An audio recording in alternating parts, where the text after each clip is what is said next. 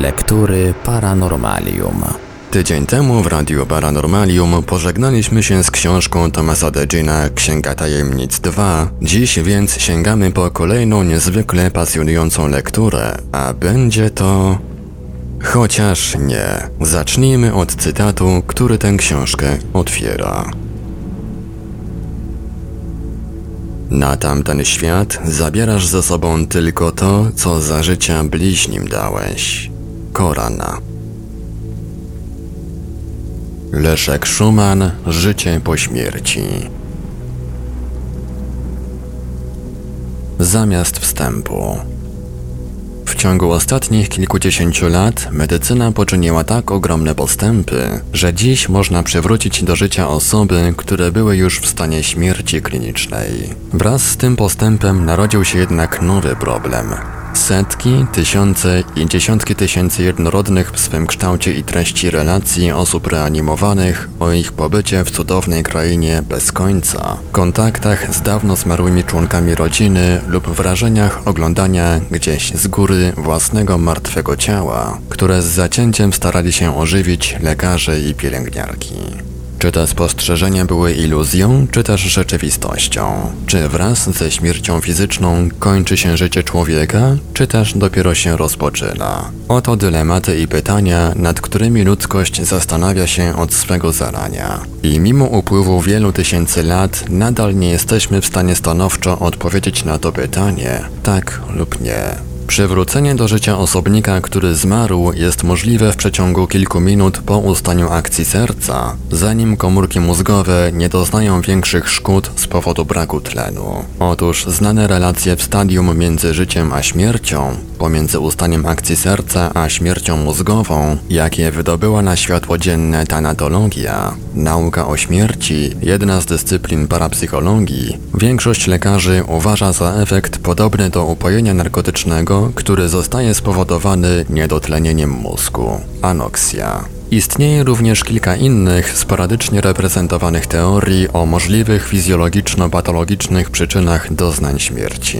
Nagłe wydzielenie hormonów ze skutkami na czynność mózgu, automatyczna psychiczna reakcja obronna w formie odruchu udawania zmarłego i temu podobne. Hipotezie o euforii mózgowej wskutek niedotlenienia, jak i wszystkim pozostałym fizjologicznym lub psychosomatycznym próbom wyjaśnienia, stoi jednak na przeszkodzie owe doświadczenie doświadczenie śmierci, które powtarza się w niewielu wariantach w prawie wszystkich zgromadzonych dotąd wypadkach. Świadomość pozacielesności zmarłego i zgodność jego obserwacji określonych zdarzeń wokół własnych zwłok z rzeczywistością.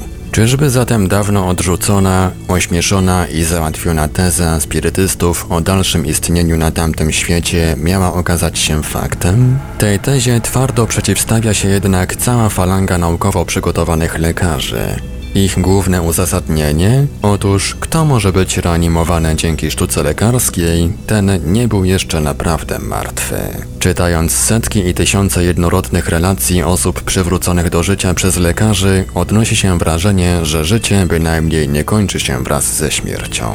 Jednak z tego wrażenia nie wynika moc dowodowa. Z dwóch powodów. Przede wszystkim w znacznej przynajmniej liczbie przypadków musiałyby być dostarczone bezpośrednie, że tak powiem kryminalistyczne, dowody na identyczność przeżycia zjawiska śmierci i rzeczywistości, co jak dotąd, o ile mi wiadomo, nie udało się w 100% w ani jednym wypadku. Jednak, gdyby nawet przedstawiono ten dowód w wystarczająco dużej liczbie wypadków, pozostałaby otwarta jeszcze trudniejsza do rozstrzygnięcia kwestia. Czy te spostrzeżenia polegają na przemieszczeniu świadomości w pozacielesną pozycję obserwacyjną, czy też na postrzeganiu pozasmysłowym przez świadomość nadal związaną z ciałem? Tym węzłowym zagadnieniom przy wszystkich zjawiskach, które dają się objaśnić teoretycznie zarówno jako dokonania bezcielesnej świadomości, jak również jako działania na odległość związanej z ciałem jaźni, Parapsychologia zajmuje się od bardzo dawna. Wśród najznakomitszych badaczy tego problemu wymienia się dziś lekarzy dr medycyny Elizabeth Kibler-Ross i doktora medycyny Paula Beckera z USA oraz doktora medycyny Wernera de Vernoya działającego w szpitalu w Uplands Wasby w Szwecji.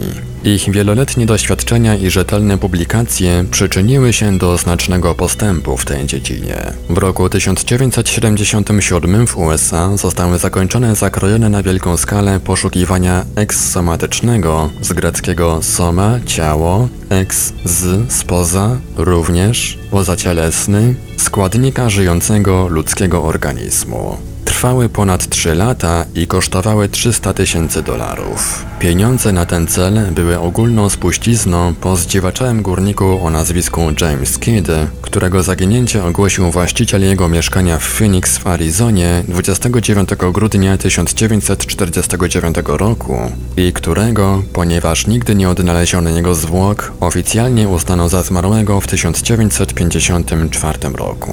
10 lat później, dokładnie 11 stycznia 1964 roku, rozpoczęto ustalanie jego ogólnego stanu posiadania. Ku ogólnemu zaskoczeniu, ten 61-latek w chwili zniknięcia był posiadaczem ogromnej ilości gotówki, dokładnie 297 tysięcy dolarów. W skrytce bankowej odnaleziono przy tym napisaną ręką zmarłego notatkę, zgodnie z którą suma ta powinna być przeznaczona na, cytat, wyśledzenie lub naukowe badania duszy. Sąd spadkowy po długotrwałych targach i naradach przyznał darowiznę American Society of Physical Research ASPR z siedzibą w Nowym Jorku. Posiadając taką finansową podstawę, wymyślano tam wyrafinowane techniki, aby dostosować się do ostatniej woli zaginionego. Z jednej strony poszukiwanie duszy koncentrowało się więc na eksperymentach z uzdolnionymi paranormalnie, którzy twierdzili o sobie, że potrafią celowo spowodować stan pozacielesnego doświadczenia, PCD, z drugiej na badaniach porównawczych zachowania się umierających w rozmaitych kręgach kulturowych, po trzecie na rewizji rzekomych wypadków bilokacji, zdolność do przebywania równocześnie w dwóch lub więcej miejscach naraz. Wszystkie te badania nie były zasadniczo niczym nowym. Przeciwnie, relacje o bilokacji są znane od wielu stuleci z żywotów świętych. Rezultaty tzw. Tak obserwacji łoża śmierci opublikował Carlis Onsis już w 1961 roku w książce Deathbed Observations of Physicians and Nurses. Obserwacje łoża śmierci dokonane przez lekarzy i pielęgniarki. Relacje o rozdwojeniu indyjskich mistrzów jogi istnieją również od dawna. Pierwsze nowoczesne naukowe próby zbadania pozacielesnego doświadczenia, określanego wtedy najczęściej jako podróż astralna, podjął już na przełomie stuleci francuski oficer Jean Rochat, który po eksperymentach z mediami rozwinął tezy o eksterioryzacji nadwrażliwości i ruchowości. Zanim poszli Hector Derville, który próbował przy pomocy chemicznie impregnowanych ekranów uczynić widzialnym tzw. Tak ciało fluidalne oraz Duncan McDougall, szkocki lekarz, który umieszczał łóżka umierających na bardzo czułej wadze, otrzymując w poszczególnych przypadkach w momencie śmierci osobnika ubytek ciężaru o 2-2,5 uncji. Jedna uncja wynosi 28,35 grama co oceniał jako ciężar duszy. Pierwsze systematyczne doświadczenia laboratoryjne przeprowadził Charles Todd w latach 1965-1966 na University of Virginia z medium PCD Robertem Alanem Monroe kupcem. Testy ASPR, którymi kierował dr Carlis Ozis, rozpoczęły się w roku 1973. Jedną z najwybitniejszych osób badanych był dr Alex Tonus, wykładowca historii teologii i filozofii z Portland w stanie Maine. Miał on za zadanie w ramach tzw. Tak eksperymentów fly-in wylatywać swą astralną kopią z własnego mieszkania do nowojorskiego biura Ozisa. Tam, z punktu oznaczonego przez wielkie wielkie X miał zidentyfikować rozstawione przedmioty na stole, który był podzielony przez poprzeczną przesłonę na obszary widzialne i niedostępne do wglądu z punktu X. Tenus opisał najpierw ściankę dzielącą tak, jakby nie postrzegał jej z nakazanej pozycji, lecz unosząc się nad nią. Był jednak w stanie prawidłowo zidentyfikować m.in. koszyk owoców, świecznik i filiżankę herbaty. Jasnowidzące medium Christine Whiting, która została umieszczona w miejscu docelowym dla kontrkontroli, zaobserwowała projekcję astralną Tanusa i zdołała go dokładnie opisać. Główna część doświadczeń opierała się na zastosowaniu optycznych celów, które były ulokowane tak, aby wykluczyć niebezpieczeństwo transmisji myśli ze strony kierującego doświadczeniem. Wewnątrz zamkniętej obudowy obracały się dwie tarcze. Barwna i przeźroczysta, projekcyjna z symbolami, pozostające na zasadzie przypadków nieznanej kombinacji symbolu i barwy aż do końca eksperymentu. Jednak wyniki zagmatwały się. Część ich wydawała się potwierdzać teorię PCD, inne wskazywały bez wątpienia na zwykłe jasnowidzenie. Eksperyment ze zwierzętami rozwinięty przy pomocy medium PCD Stuarta Blue Harariego, w owym czasie studenta psychologii na Uniwersytecie Duke'a, wydawał się bardzo obiecujący. Gdy Harari w stanie PCD wyobrażał sobie, że się przybliża do trzymanego w zamkniętym pomieszczeniu kotka nazwanego Spirit, w zachowaniu zwierzęcia dawały się zauważyć uchwytne statystycznie zmiany. Lecz czy wynikało to z powodu pozacielesnej obecności Harariego, czy też dzięki pochodzącemu od niego telepatycznemu wpływowi na zwierzę, tego przy tej metodzie eksperymentalnej nie można było rozstrzygnąć. Innym skutecznym podróżnikiem astralnym z serii doświadczeń ASPR był Ingo Swan. Pewnego dnia jego obiekt docelowy był ukryty w zamkniętym pudle z małym wziernikiem, tak umieszczonym, że można go było zobaczyć przez otwór tylko w odbitym lustrze. Chodziło o dwa słowa ze strzałką po prawej stronie i kropką po lewej. Swan opisał go po swym fly-in jako obrócone drugą stroną jak w lustrze dwa słowa, napisane do tyłu, z kropką na prawym końcu i strzałką na lewym. W dążeniu do wykluczenia wszystkich form podróżowania astralnego, telepatii, jasnowidzenia, technicy Onzisa rozwinęli dalszą wyrafinowaną metodę, która otrzymała nazwę basen do nurkowania. Diving Pool. Była to całkowicie otoczona polami energetycznymi przestrzeń, w której zawieszony był przedmiot połączony z sensorami o wielkiej czułości. Bezcielesna część osoby badanej była wzywana do zanurkowania w tej przestrzeni i poruszania przedmiotu. Większości się to nie udało. Jednak pewien Kalifornijczyk przy swym pierwszym seansie był tak skuteczny, że pisak przyrządu zapisującego zachowywał się dziko. Dowód na pozacielesność? Mogła to być również psychokineza. Dr Carlis Onsis wspólnie z Islandczykiem Erlendurem Haraldsonem sprawdzali relacje o bilokacji u indyjskich jogów. W wypadkach dwóch mistrzów uważanych tam za świętych, Sri Satya Sai Baby i Dadaji z Kalkuty, znalazły one pełne potwierdzenie. Amerykańscy parapsycholodzy rejestrowali wszyscy razem liczne, interesujące, pojedyncze rezultaty, które umacniały przypuszczenie o istnieniu owego poszukiwanego, ekssomatycznego składnika człowieka. Równie wiele przemawiało jednak za możliwością, że wszystkie doświadczenia pozacielesności mogłyby być rezultatem kombinacji pozazmysłowych postrzegań i oddziaływań na odległość, telekinezji. Parapsycholodzy nie widzą obecnie wyjścia z tego dylematu na eksperymentalnej podstawie. Na razie więc ten, kto szuka dowodów na duszę w ścisłym naukowo-przyrodniczym sensie, pozostaje niezadowolony. Ocena tego, czego doświadczyli klinicznie martwi, wydaje się natomiast wolna od wszelkich wątpliwości. Kto to przeżył, więcej nie pyta. Rozdział pierwszy. Relacje osób, które przeżyły własną śmierć. Od tysiącleci żywie wysilają wyobraźnię, aby samym sobie przedstawić śmierć. W średniowieczu i w czasach późniejszych w każdym z kościołów wisiał obraz, który miał stanowić przestrogę. W zgodnym korowodzie postępowały obok siebie namalowane na płótnie, przyodziane według wymogów swego stanu postaci. Panicz i pachołek, król i żołnierz, wielmoża i żebrak, dama i służąca. Nawet najuboższe z ludzkich szat jaśniały bogactwem kolorów wobec towarzyszącej im najbardziej szarej nagości. Nagości kompletnej, bo odartej nawet ze skóry. Każda z osób ściskała bowiem w dłoni piszczel bladego kościotrupa. Kostucha, na znak równości wobec niej całego ludzkiego rodzaju, tak samo wszystkim błyskała w oczy ostrzem swej kosy. Tyle treść malowidła. A co o śmierci i o tym, co po niej jest, mogą powiedzieć osoby najbardziej kompetentne w naszych czasach, a więc ci, którzy przeżyli własną śmierć? Sprawozdanie zmarłego, którego przywrócono do życia. W roku 1951 George Murphy prowadził bagażówkę z Galena do Chicago. Gdy jechał przez przedmieście Chicago, nagle z bocznej ulicy w zawrotnym pędzie wypadł potężny samochód ciężarowy. George Murphy spostrzegł go dopiero w ostatniej chwili.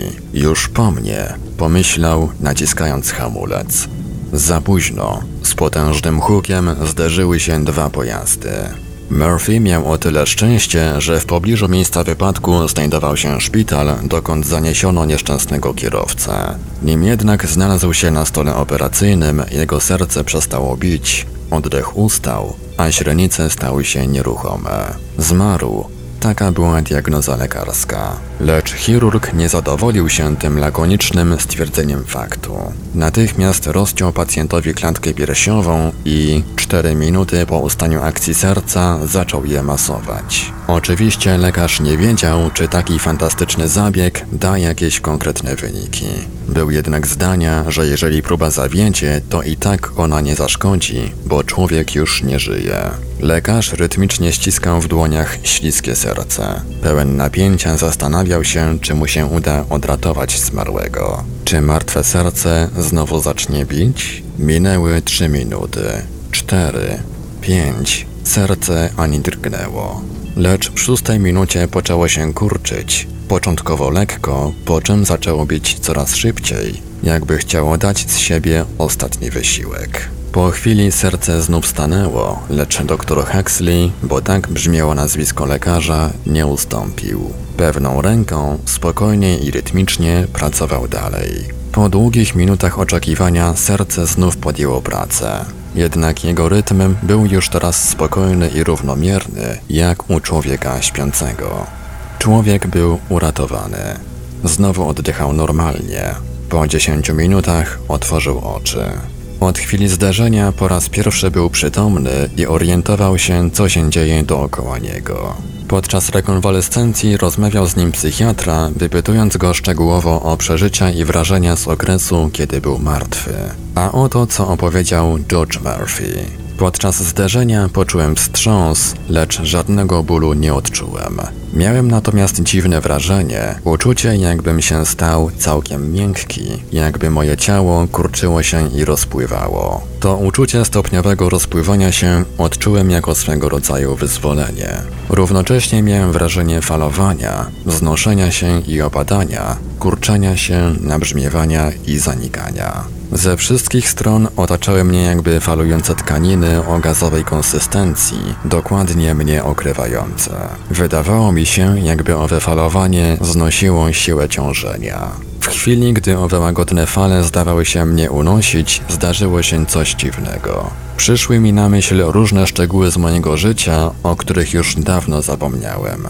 Przypomniałem sobie miłą dziewczynę, z którą kiedyś przed wielu laty byłem zaręczony i która krótko przed naszym ślubem umarła na tyfus. Pokazał mi się obraz mojej matki z czasów, gdy mieszkaliśmy na małym rancho w stanie Ohio, gdzie spędziłem moją młodość. Te oraz inne obrazy i sceny przesuwały się w moich myślach, nasuwając się jeden na drugi, bez związku i sensu, jak przypadkowo posklejane, przygodnie zebrane strzępki taśmy filmowej. Nagle film wspomnień się skończył, a ja znalazłem się w otoczeniu świetlistych postaci. Nie mogłem sobie przypomnieć, abym je kiedykolwiek widział. One wzięły mnie za ręce, choć nie, przecież ja już nie miałem ciała, a może jednak? Tak, miałem jakąś postać. Nie potrafię jej jednak opisać. Miała bowiem odmienne kształty i zupełnie inne rozmiary niż te, które znamy. Tym momencie sięgnęła po mnie jakaś ciemna ręka. Starała się wyrwać mnie z otoczenia świetlistych postaci. Przez chwilę utknąłem w miejscu jak wrośnięty. Ciemną rękę, która mnie pochwyciła od tyłu, chciałem odepchnąć, lecz nie miałem ku temu dość sił. Ręka trzymała mnie żelaznym uchwytem, niwecząc we mnie uczucie błogostanu i szczęścia.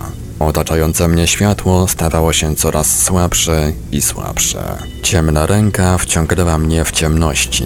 Im ciemniej było dookoła mnie, tym silniej wzrastał ból, którego poprzednio nie odczuwałem. A wraz z bólem zwiększał się strach. Obawiałem się tego, co teraz nastąpi. Obawy wynikały z dziwnego uczucia, jakie mnie opanowało. Miałem wrażenie, jakby mnie wtłoczono w jakiś ciasny pokrowiec i stale była tam ta ręka, która to spowodowała. Wówczas obudziłem się. Wszystko dookoła mnie było jak we mgle. Zdawało mi się, że obok siedzi moja matka, a ja leżę w łóżku i mam gorączkę. Po chwili zorientowałem się, że to nie moja matka, a pielęgniarka siedzi przy mnie i bada mój puls, mając bardzo zatroskany wyraz twarzy. Pan doktor i tak tego wszystkiego nie będzie mógł zrozumieć, dodał George Murphy, kończąc swe sprawozdanie. Może nie powinienem był o tym wszystkim opowiadać. Pacjent zamilkł i zamknął oczy. Psychiatra wstał i podszedł do doktora Huxleya, który był obecny przy powyższej rozmowie. Jakie jest Pana zdanie o relacjach pacjenta? Spytał. Mam na myśli obrazy falujących tkanin i pojawienie się świetlistych postaci. Czy pan przypuszcza, że były to rzeczywiste zjawiska, wynikłe z kontaktu z tamtym światem? Młody, bardzo inteligentny i uzdolniony lekarz milczał przez chwilę, po czym powiedział: Jestem przekonany, że pacjent był na granicy tamtego świata i że sprawozdanie jest wiernym odbiciem jego rzeczywistych przeżyć. Jako trzeźwo myślący lekarz muszę jednak do tego zagadnienia podchodzić także z pewną dozą sceptycyzmu. Nie można bowiem wykluczyć ewentualności, iż rzekome przeżycia kierowcy w czasie między wypadkiem a odzyskaniem przytomności polegały na złudzeniu. Dopóki bowiem warstwy mózgu są jeszcze czynne i komórki mózgowe nieuszkodzone, w mózgu mogą występować wzbudzenia dające wrażenia iluzoryczne, co nie da się sprawdzić ani zmierzyć naszymi przyrządami pomiarowymi, jako że takie impulsy są nienormalne. Mimo to nie mam odwagi twierdzić stanowczo, że musiały to być złudzenia. Zagadnienie dotyczące przeżyć psychicznych w drodze na tamten świat oraz pytanie, czy istnieje jakieś życie po śmierci, jest bowiem dla ludzkości zbyt ważne, aby można je było zbyć przeczeniem i machnięciem ręki odmówić na ten temat dyskusji. Relacje George'a Murphy'ego, który powrócił z tamtego świata oraz rozmowa z psychiatrą nie dały doktorowi Huxleyowi spokoju.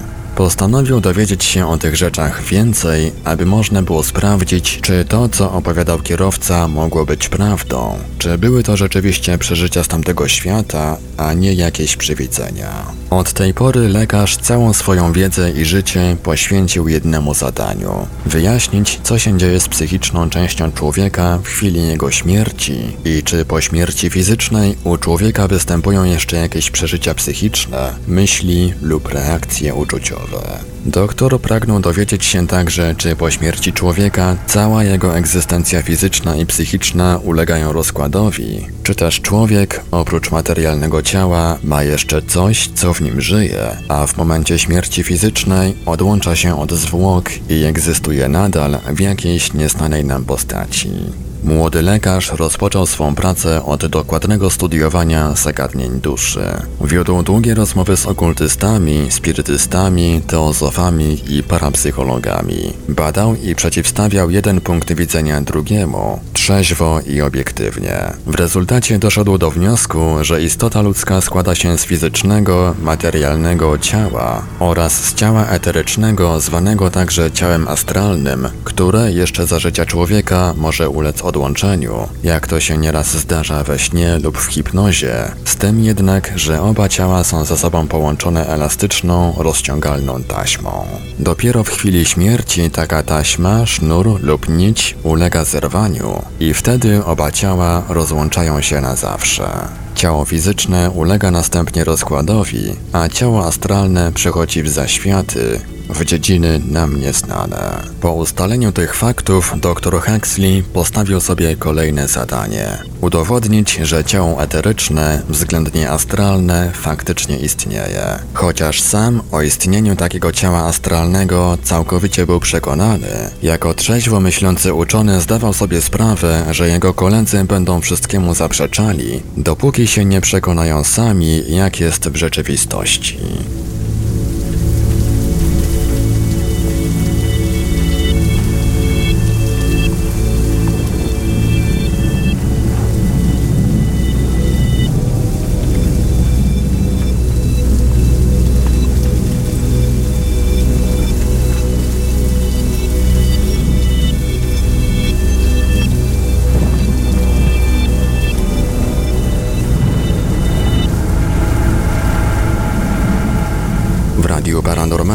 Zaprezentowaliśmy fragment wydanej w 1982 roku książki Leszka Szumana Życie po śmierci. Dalszy ciąg w kolejnym odcinku Lektur Paranormalium. Prezentację tej książki na naszej antenie pragnę w całości zadedykować pamięci mojej przyjaciółki Emilii, której w wieku zaledwie 18 lat przyszło przenieść się w ten lepszy świat, w którym kiedyś, miejmy nadzieję, spotkamy się wszyscy. Emilko, mam nadzieję, że tam, gdzie teraz jesteś, jesteś szczęśliwa.